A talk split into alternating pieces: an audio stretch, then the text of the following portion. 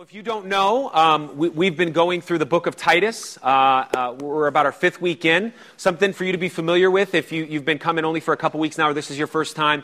Um, we're going to always go through books in the Bible. We'll, we'll take um, kind of you know offshoot times to do something separate, maybe a week or two or, or something like that. But for the most part, our DNA, bread and butter, is going to be going through books in the Bible. And the book that we are going through currently is towards the end of your Bible. You can open up there now in the book of Titus. Um, and, and it's uh, written by, and I've said this to give you a little bit of background, so if you've heard this, just give me grace. Um, it's written by a guy named Paul who goes around very early in the New Testament planting churches. And as he plants these churches, um, he writes letters to these churches. Well, at one point, he writes a letter not specifically to the church, but he writes letters to the pastors of those churches. So he writes letters, if you've seen 1st and 2nd Timothy, to Timothy to tell them how to operate within the church. He writes a letter to now Titus to tell them how to operate in the church. And so now that's what we're going to go through, and we've been going through, is the book of Titus. It's a letter from Paul to Titus and how to operate. Now, it's beneficial for you to know the reason it's, it's good for us to process books like this is because we get to kind of think internally, very introspective as a church. So your non-Christian friends or, or uh, people who are outside of the church are not going to care what the qualifications for an elder are. But you being a part of the church is good for you to know that. And so we have addressed that in the book of Titus. The people outside of the church are not going to care or, and don't really need to know how the church should view um, women's roles, men's roles, uh, uh, um, uh, employees' roles. But, but you as a member of the church should know that. And so um, we wanted to put those things, continue to put those things in front of you, and that's what we'll continue to do.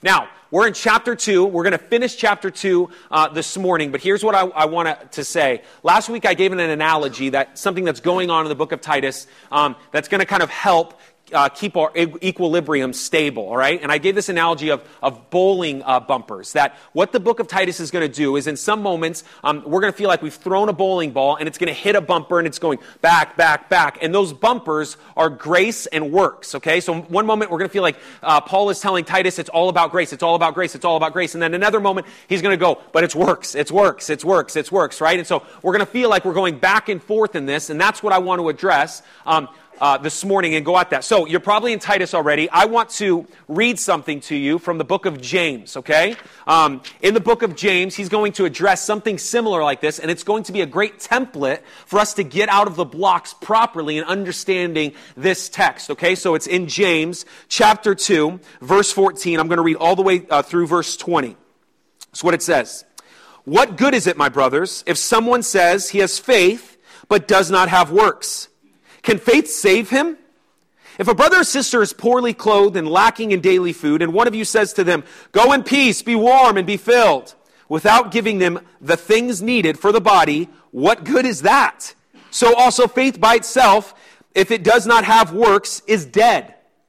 But someone will say, you, you have faith and I have works. Show me your faith apart from your works, and I will show you my faith by my works. You believe that God is one and you do well, but even the demons believe and shudder. Do you want to be shown, you foolish person, that faith apart from works is useless? So, what this text is getting at in the book of James is the idea that there is a type of faith that is useless. That you can have a faith that is dead. That there is a, ter- a certain type of faith out there that does not produce, it does not show, it does not reveal, and that is a dead faith. Those type of faiths exist, and James is pushing against that.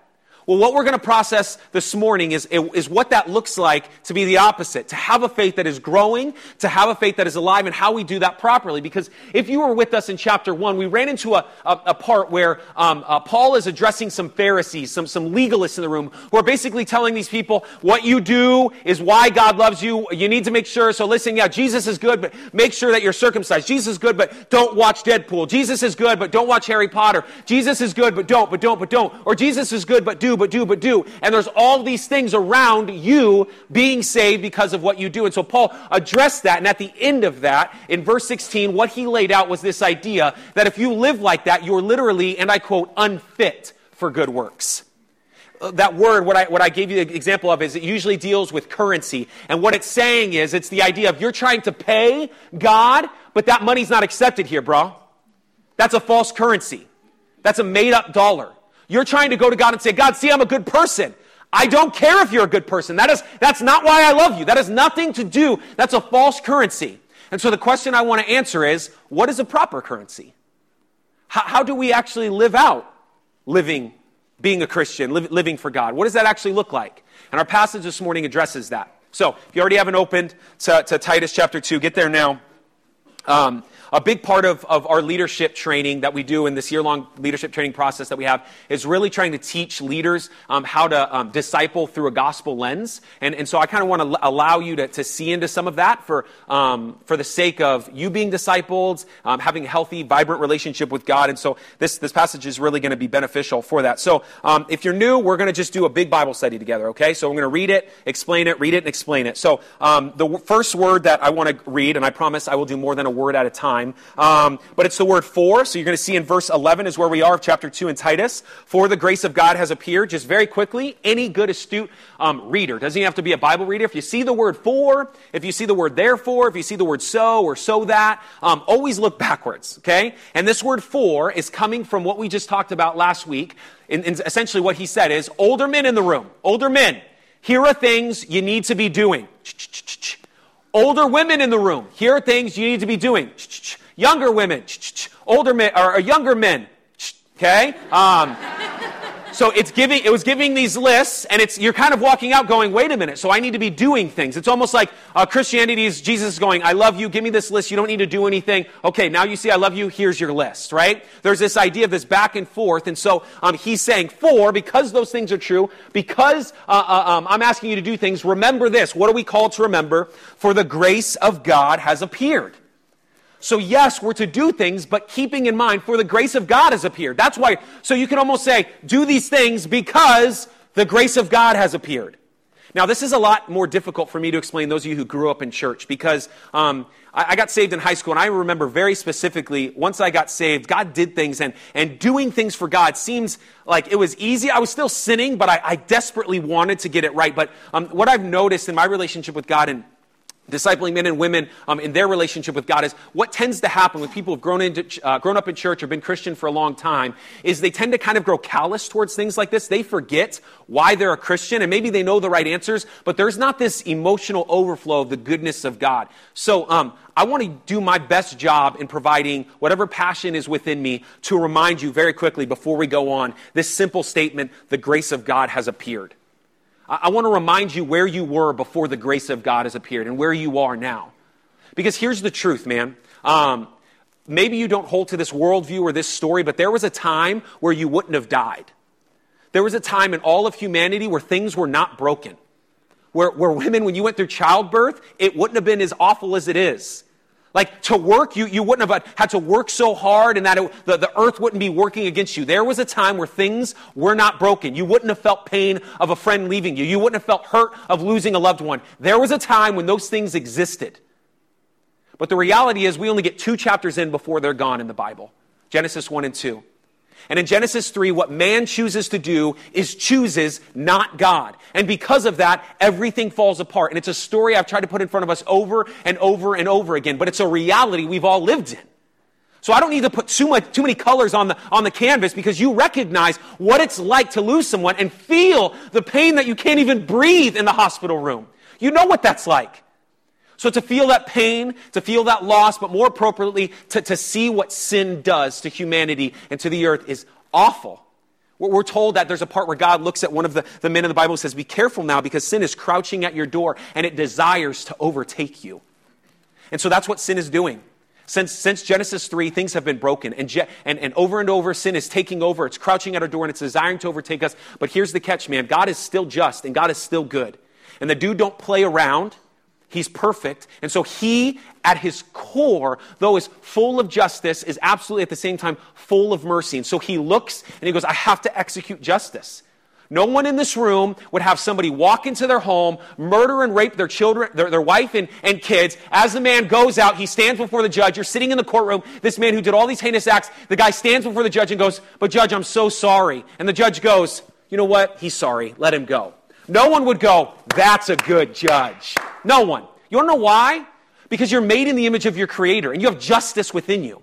And so in the same way, we've created these heinous acts, we've done these terrible things, and God is just. He's just, and so he's going to execute justice. You sin, therefore you should be punished. But he's full of mercy, isn't he? At that moment, the grace of God has appeared.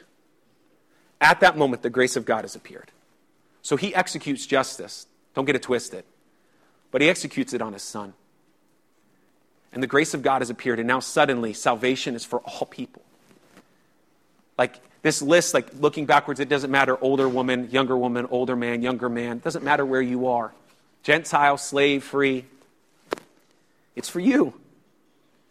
And so what, what we see is this salvation has appeared, and, and it's important that we don't understand just grace. The grace of God has appeared as some ethereal thing. Jesus has come on the, on the scene, and he's a big deal.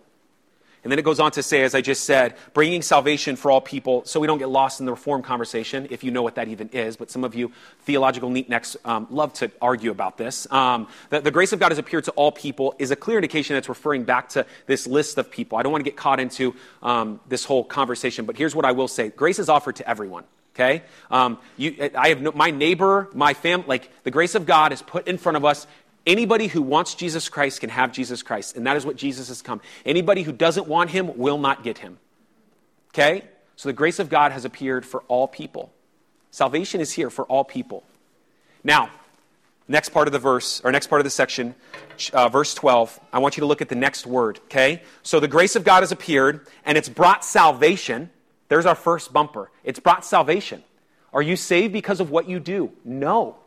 Gosh, no. Stop living like that. You are not saved because of what you do. But at the same time, the grace of God has not just saved you, it is now training you. Verse 12. I'll read verse 11 again. For the grace of God has appeared, bringing salvation for all people, training us. Training us so this is where I need you to put your theological uh, neat neck uh, hats on. Okay, I'm going to share three fancy words with you, and I need you to track with me. Um, these three words are justification, sanctification, and glorification. Because your revelation is at your anticipation. No, I'm just kidding. Okay. Um, so um, here, here's why these three words are important, but I, I, don't really care if you can know these, the, the, theological terms specifically. But these words are important the way that we process, so much so that we actually bring it um, into our foundations class when we teach um, people who have just become new to the faith and are processing uh, kind of fundamental things of the, the, the Christian faith. Um, this is something that we do. And so here's what I, I want you to understand. The first word is justification. What I just explained to you is justification, the idea that you were a sinner Okay? And when Jesus was born and Jesus came, he lived a perfect life. Check this out. He did not sin. He never wavered. He did not sin. But here's what we know Christianity 101 he suffered like a sinner. And so this is what happened, okay? Your sins were imputed or put onto the cross. Your sins were placed on Jesus' back, and Jesus paid for your sin. He paid your debt. So the, let's go back to the courtroom. The man who murdered all these, all these bad things stands before the judge and goes, I am guilty. The judge says, yes, you are guilty. But someone steps in and says, but I will serve I will serve the sentence. I will take the punishment. And that's exactly what Jesus did. But, but it doesn't end there because justification is not just Jesus dying for your sins, but check it out. If he was just to die, all of his righteousness would be wasted. But rather, he takes on your sin and then he gives you his righteousness. This is theologically known as the double imputation. That, that he um, imputed on him is your sin, imputed on you is your righteousness. So it's not a matter of, hey, all of my sin is gone, now I need to live a perfect life. No, no, no. All of your sin is gone, and now all of his righteousness is to you. It's done. Now, what your justification does is it guarantees the last word, your glorification or eternity. So if you've been in any type of Christian circles, you, you, you, know the, the language of saved and eternity, that Jesus has saved you for, for, for eternity. He has secured your eternity. But we use the, the, the word saved um, in kind of a weird way, don't we? Because we say, I am saved. That, that's weird. Think about the present tense you're, you're declaring there. Are you really? Like you're saved right now? Well, yeah, I'm saved. Or, well, I mean, I will be saved. Right? Like, do you see that? It's, it's, a, it's a weird way to process salvation. And it is true. You are saved. Because of justification, your glorification, the idea that you will spend eternity with God without the brokenness of the world, is set because of what Jesus has done. There's nothing that can mess that up. Jesus' blood is stronger than you going off on some night fling and feeling like you don't deserve God. Jesus' blood is stronger than that. So, because of what Jesus has done in his justification, he has secured your glorification. But there's something in the middle, right? Like we live right now where there's moments where I go, why am I doing this? Like I believe in Jesus, but I'm like struggling. Why do I continue to live like I don't believe in Jesus? And that middle word is called sanctification. It's your growing into, hear this, who God has already made you to be. Because of Jesus and what he has done on the cross, he has set your eternity. It's done and set. And now you live like he has already made you. And what the Bible is going to say right here is that is grace. So the grace of God has justified you. Because of the grace of God, it, it is now you can recognize you have, you've been glorified or you will be glorified and your eternity is set. But there's this middle thing in, in, in the, the, middle uh, called glor- or sanctification that's really unique because check it out. Sanctification is Jesus working through you. So in um, English, we have two tenses, okay? I told you to put your hats on and, and be smart with me. So um, this is simple. We have two tenses in English we have an active and we have a passive. I am an active agent and I throw the ball to Dan. Dan is the passive agent of receiving that ball. I throw, he catches it, okay? Active, passive. But in Greek, there's a middle tense. I know it sounds weird, but there's this tense called the middle. And every time it talks about sanctification, it's both. It's you actively being passive to what God wants to do. It's you actively surrendering. It's, it's this middle ground. And that is sanctification. And check out what's doing that grace. Grace is sanctifying you. Grace is training you. The, the, the, word train there is, is where we get our word pedagogy from. If you're a teacher in the room, you understand you have a certain pedagogy. It means how to teach, right? So maybe you like to ask questions, or, or, or maybe you like to let them come to uh, uh, resolutions on their own. You have a certain pedagogy. Well, in that pedagogy, it's where we get our word. It literally is like parenting. The grace of God is doing this. Hey, buddy, look at me, buddy. I, I know that that's your old man. I know you want to do that, but come on. Remember what's ahead of you remember, and it's training us. And like a parent, th- th- this idea of training is in the continuous sense. You can see it in the ing of that word, can't you? It's, it, it's not just trained you, it's training you. Right now, it's going, no, stupid. No, no, no, no, listen. Okay, no, no. Hey, believe. Can you see? Can you, like, th- this is, this is why the, the Holy Spirit is called a paraclete. He's our encourager. He's a rebuker. He's, he's showing us, ah, no, no, no, wait a minute. Don't do that. Hey, get up, get out of the bed, pick up your Bible and do this. He's training us. He's guiding us. It's, it's hard work. Put your heels in the ground. Let's do this as I am actively being passive towards the grace of God. That is how the grace of God is training us. But it is always a response to this. It's always a response to justification. Because of what Jesus has done, I can't help but act. But what does that look like specifically? Luckily, Paul gives us some tangible things. So here's how the grace of God, it doesn't just bring salvation, but it also trains us. And this is what it says training us to renounce ungodliness and worldly passions and to live self controlled and upright, uh, live self controlled and upright and godly lives in the present age. We're going to actually spend most of our time on this um, specific verse. And so here's what I want to, as much as I want to get into what ungodliness, worldly passions, to live a self controlled, upright, and godly life, I think for the most part, um, I don't need to go into detail about those because you probably already know what they are. But I'm more, more um, interested in um, the first two words that appear in that section right there. So training us, and then it says these two words, to renounce. To renounce. Now here's what I need you to hear, okay? Um, this renounce is like emphatic.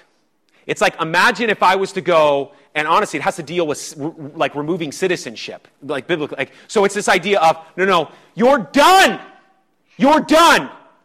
That was your old way. Renounce it. It's done. Stop acting like that. And everything up to this point has been ing, hasn't it? It's been in this continuous sense, but not renounce. Because there was a moment when you decided to follow Jesus Christ because of the goodness that he has brought to you. And it's not this, I renounce, I renounce. No, no, no. What he's putting in front of us is, no, no, you've decided to follow Jesus Christ. Be done with it. It's over. Renounce it.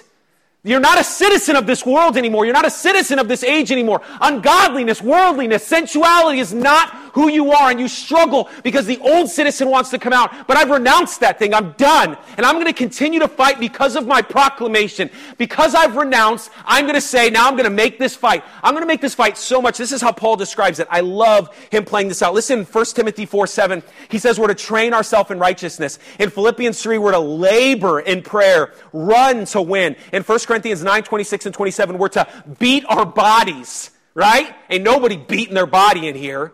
Right? So the idea of I've chosen, I've renounced, I've decided, I'm going this way. And if I can, as pastorally as I possibly can, but kind of be mean, um, put in front of you, this is the part of the American ethos Christian that is clearly losing ground. That somehow we've made a God in our own image, though Genesis 1 and 2 tells us the opposite, that somehow God is okay with your sin. And he's never been okay. So much so that he's willing to kill his own son for it. He's not okay with it. So, just in case we've forgotten, I found about 140 verses that talk about our reaction to God's action in grace.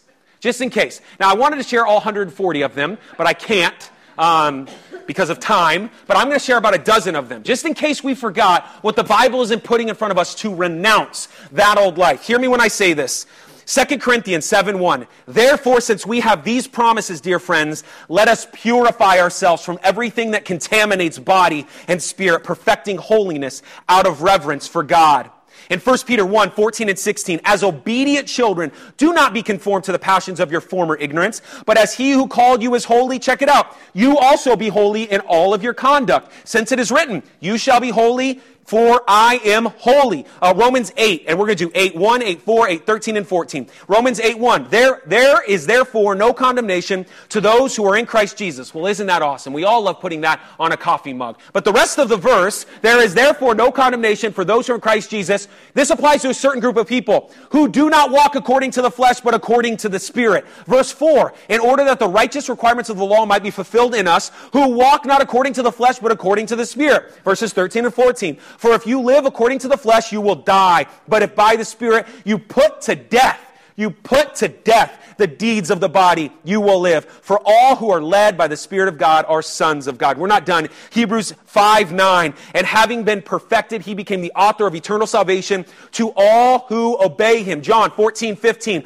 If you love me, you will keep my commandments. John 14, 23 through 24. Jesus answered them, If anyone loves me, he will keep my word, and my Father will love him. And, and we will come to him and make our home with him. Whoever does not love me does not keep my words. Hebrews 9, 12 through 14 in his, talking about Jesus' own blood, he entered the most holy place once for all, having obtained eternal redemption. The blood of Christ, who through eternal, uh, through eternal spirit offered himself without spot to God, cleanse your conscience from dead works to serve the living God. Uh, 3 John uh, verse 11. There's no chapters in 3 John. Beloved, do not imitate evil, but imitate good. Whoever does good is from God. Whoever does evil has not seen God. This is in the Bible. This is in the Bible. And I honestly could spend our whole time together reading things that say if you are a follower of Jesus Christ, you've put your hands to the plow, man. You've put it and say, I'm going to till this ground, and it's going to be tough and it's going to be hard, but I'm fit for the kingdom of God, and I am not fit if I look back and go, I want my old life. I want my old life. I want my old life. No if we're, we're going to emphasize what's being emphasized in the text right now, it is that you have been trained to renounce ungodliness. I am no longer that man. Now, now, now that's different. That's way different than going, all right, I need to try. I need to try. I need to figure this out. The language I've tried to use in front of you, there's a big difference between um, I can't and I won't. Like to say, like, I understand there's diseases when it comes to alcoholism and, and, and all those things, but there are certain things when it comes down to it, you just don't want to renounce those things. You don't want to be done with them. You want to continue to fondle the things of the world. And I promise you, as a Christian, as a son of God, He loves you enough to chop off your hands. So, putting these texts in front of us, it may sound um, outright like I'm backloading the gospel. Uh, what I mean by that is you're saved by grace, okay, but don't forget about works. Listen, your justification is what seals your glorification. The fact that He died for you, you're saved. It's done. It's done. So you getting it right and wrong is not what you're not like on Monday you do a terrible job. Oh, I probably am going to not spend eternity. Tuesday I do a good job. Well, I'm probably going to spend eternity. No, no, no. Listen, it's already set. But because it's set, because it's set, I've renounced. I've looked at the beauty of the gospel of Jesus Christ, and I said, "There's nothing better there are false gods, there are synthetic joys, but nothing is better than Jesus Christ. And I've renounced those things. That is what we've been called to do as believers. Now, he's not done. Um, he goes on in verse 13 to say this waiting for our blessed hope, the appearing of the glory of our great God and Savior, Jesus Christ. You know what's funny about this is um, we live, if you look at verse 11, for the grace of God has appeared, bringing salvation for all people. That's a past thing, right? Jesus appeared, bringing salvation for all people. But at the same time, now we live in this state where we are waiting for a blessed hope. And so we kind of sit in that sanctification process, don't we? We're waiting for this hope. And, and, and you know what's, I think, crazy? And now we're going to get into the currency. Um, what should drive you stopping your sin? What should drive to, to, to get away from the pornography, to get away from uh, uh, the lust, to get away from the gossip, to get away from the greed, to get away from the anger, to get away from the stealing? What, what, what is it? What, what is it? What should drive that? It's the fact that that is not who you are. You are waiting to become what Jesus has already made you to be. And now you live in this to go, that's not who Jesus has made me to be. I, I need to shed that off. That's not who Jesus has made me to be. And I'm waiting. And, and, and check this out this only works if that's pulsing. This only works if the greatest moment in your life is not worth comparing. Like, I just want him to come, I just want him to return. I, I, cannot wait for him to return. I promise. No matter what you're saying in your mind right now, well, I wish, I want to get married first. No, no, listen to me. He's better than marriage. He, he, he's better than sex. He's better. He's better. He's going to, to, to, come. I was reminded of a story that I've shared here on Sunday, but I just shared it in the foundations class. C.S. Lewis talks about in Miracles how um, how it's like uh, um, when a mom and dad are, are, are, having a conversation about sex and, and their six year old son comes in. And he goes, What are you talking about? And they're like, Oh, nothing, just something that's going to be really awesome that you get to do when you're older. And, and he goes, and he goes, Well, does it involve chocolate? Right? Um, and you're kind of, you know, I always say that, I'm like, Well, sometimes it does, but, um, but, but, um, but, but it's important because in his mind, C.S. Lewis' um, observation is in a six year old mind, the greatest thing that he could possibly have is chocolate. Like, yes, uh, does it involve chocolate? Because chocolate's the greatest thing on the earth. And you kind of sit there and go, no, bro, there's things better than chocolate, I promise you. Right? In his mind. And so here we are looking at these temporal things going, I, yeah, I, I mean, I, yeah, I want Jesus return, that's good, but your mind's on chocolate, man. You have no idea what awaits that, that, as you wait for this blessed return of Jesus Christ, and here we stand, and that is what motivates us. That is a currency worth fighting for. That's putting our heels in the ground, going, the grace of God is driving me towards this, and that is grace driven effort. That is good works. That, that is what motivates us. Continuing on, we're almost done. Two more verses. He says this. So we wait for the appearing of the glory of our great God and Savior Jesus Christ. I love the waiting. Notice the ing again. In Greek, it's in the continuous sense. That's why they're adding the ing. You're constantly waiting. Like be in that place of constantly waiting, constantly hopeful. Um, waiting for this blessed hope. Then he goes on to say this in verse 14 who gave himself for us to redeem us from all lawlessness and to purify for himself a people for his own possession who are zealous for good works. I think this is the, the part where we get to the, the proper response. Like, this is the best I can do. So, um, uh, a couple months ago, we had um, my daughter Eve's birthday party.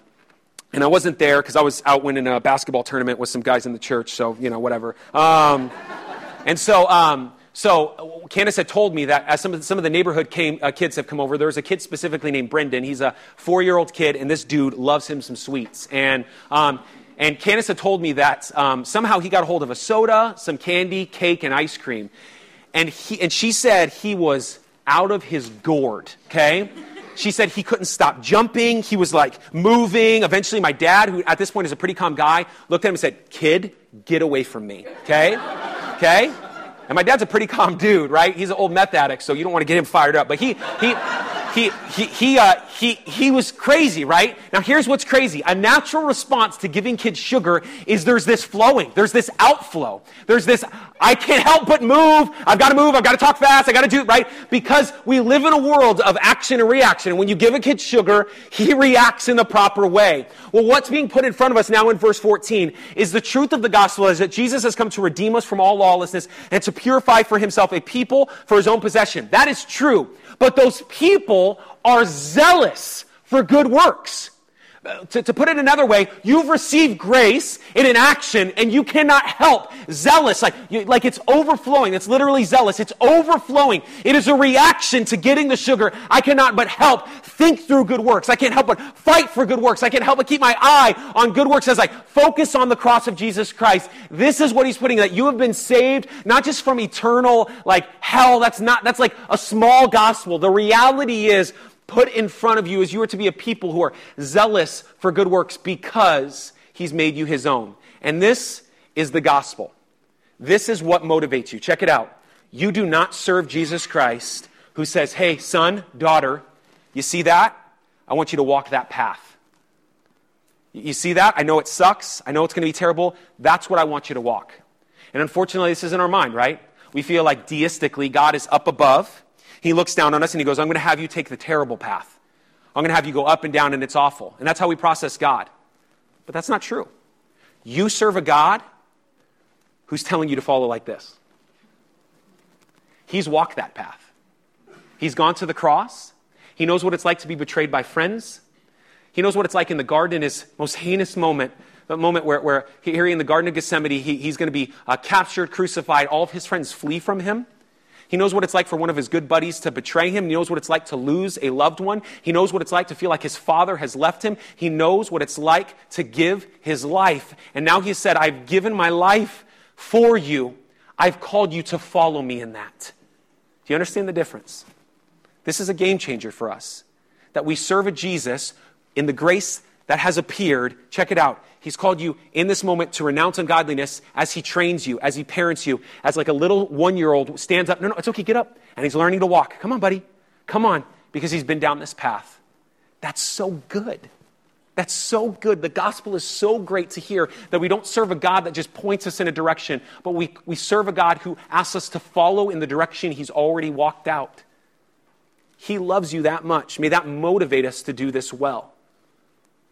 Then the last verse says this, and this is Paul specifically talking to Titus um, and talking about these things that here's this bumper that at the end of the day you are saved by grace. It is necessary. Grace is necessary. There is no salvation without this unmerited favor with God. You can do nothing, you can earn nothing, but at the same time, works are inevitable. Grace is necessary, but works are inevitable. They will take place. And the passage that I left out before I read verse 15, what was on the screen, was Matthew 7 to prove this. Because the reality is, if you are a Christian, you will portray fruit. Usually the New Testament talks about this reaction to grace as fruit. And it talks about good works, but for the most part it uses this idea of fruit because the reality is a lemon tree will produce lemons. An apple tree will produce apples. And so he gives this example in, in Matthew uh, chapter 7 when he says this You will know them by their fruits. Do men gather grapes from thorn bushes or figs from thistles? Even so, every good tree bears good fruit, but a bad tree bears bad fruit. A good tree cannot bear bad fruit, nor can a bad tree bear good fruit. Every tree that does not bear good fruit is cut down and thrown into the fire. Therefore, by their fruits you will know them. This is just true. And what Paul says is take that reality, take that truth, grace and works together. C.S. Lewis says it's um, each side of the scissors. They cut together. Here, here they stand because that's a reality. I need you to, and I quote, declare these things. Declare these things, exhort and rebuke with all authority, and let no one disregard you. See, there, there, were men in the church who were like, ah, he's just some young dude. He doesn't know what he's talking about. Paul says, no, no, no, no. Hear me. Because if you have a church full of people who just relies on grace, their lives are going to be in shambles. They're going to believe in Jesus Christ, but they're also going to believe all the lies of the world. They think where their joy is found is in sex. They think where their joy is found is in money. They think where their joy is found in blank, in blank. But that's not the reality. Licentiousness, you don't have a license to do you, what you want. A Christian would never say that. But I need you to continue to push works to say because of grace, they respond properly. But if you only have works, people are going to disregard you because now you think you're saved by works. No, both are true. There is a type of faith that is dead, and that type of faith is workless. And so, uh, to continue, as, as a pastor, I will continue to do my best to declare that truth to you. Forget me. As leaders, forget the leaders. You to each other. Continue to declare, hey man, like, you say you're a Christian, we see each other on Sunday, we see each other in community. It doesn't feel like you're acting like that. Like, it, like if, Like, if you're motivated by the gospel, why would you do that? I, I guess I'm not understanding, right? Like, this is to look each other in the face and go, no, no, no, I've got to, I've got to declare this. Or maybe there's a moment where they're like, you, don't, you say you feel like you're not loved by God because you've done this. I, I'm confused. Like, He never loved you based on what you did before. Why would He love you now because of that? No, the reality is we continue to declare grace and fruits, grace and works. These things go hand in hand. It's the beauty of the gospel. So D.A. Carson, about 10 years ago, was wrestling with this idea. You don't need to know who he is. Um, he's really hard to understand anyway. Um, and so he, he, he brought up this, this language that I just used called grace-driven effort. Um, and I pretty much don't understand anything this dude says when I read him. But um, I thought this was a very helpful term. And uh, in this section, I, I want to read this section to you because I think it's um, important that we recognize that when he continues to say declare, continue to exhort, and continue to rebuke, it's in the present tense, right? We're to continue to be doing this over and over and over. But the reality is, we won't naturally do those things. We have to fight. Grace has to motivate us to, I'm done, I'm done, I'm done with that. No, I've renounced it, it's done. And this is what he says on that front. People do not drift towards holiness that deserves an amen on its own. We do not drift towards holiness. Apart from grace driven effort, people do not gravitate toward godliness, prayer, obedience to Scripture, faith, and delight in the Lord. We drift towards compromise and call it tolerance. We drift towards disobedience and call it freedom. We drift towards superstition and call it faith. We cherish the indiscipline of lost self control and call it relaxation. We slouch toward prayerlessness and delude ourselves into thinking we have escaped legalism. We slide towards godlessness and convince ourselves we have been liberated. And it's not true. We have to fight the hope is bigger, the grace is bigger, the cross is bigger. For us to kind of like treat good works as this kind of casual thing. No, we're to fight for them. I'm no longer there. I've renounced that life. And though I mess up, gosh, I mess up. There are things where, where I don't do what I want to do, and the things that I want to do, I don't do them. And I continue to fight. But here's what I know I've chosen to get into this battle. I've renounced it. I'm going to war at everything my flesh wants to do, and I'm going to continue to march towards the cross. That's Christianity. Grace motivated action, grace driven efforts, because you naturally don't gravitate towards those things. If you think it's just going to naturally happen, it won't.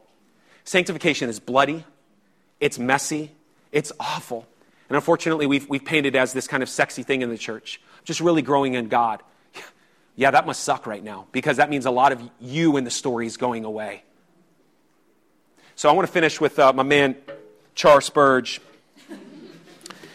Charles Spurgeon, if you don't know who he was as a pastor in the 1800s, um, I've done my best to quote him every week. I failed at times and I apologize, but um, I think he, he gives us a both and here that is good for us to remember as we continue to fight for good works. This is what he says He desires that you, who are being disciplined by his grace, should know that you are altogether his. You are Christ's men. I would also add women. You are each one to feel I do not belong to the world. I do not belong to myself. I belong only to Christ. I am set aside by Him for Himself only, and His I will be. That's got to be our mantra. I belong to Christ. I am Christ. I'm going to act into who He made me be. May we be a God grace driven people to love the world well because they've seen the reflection of Jesus Christ in our good works. Let's pray.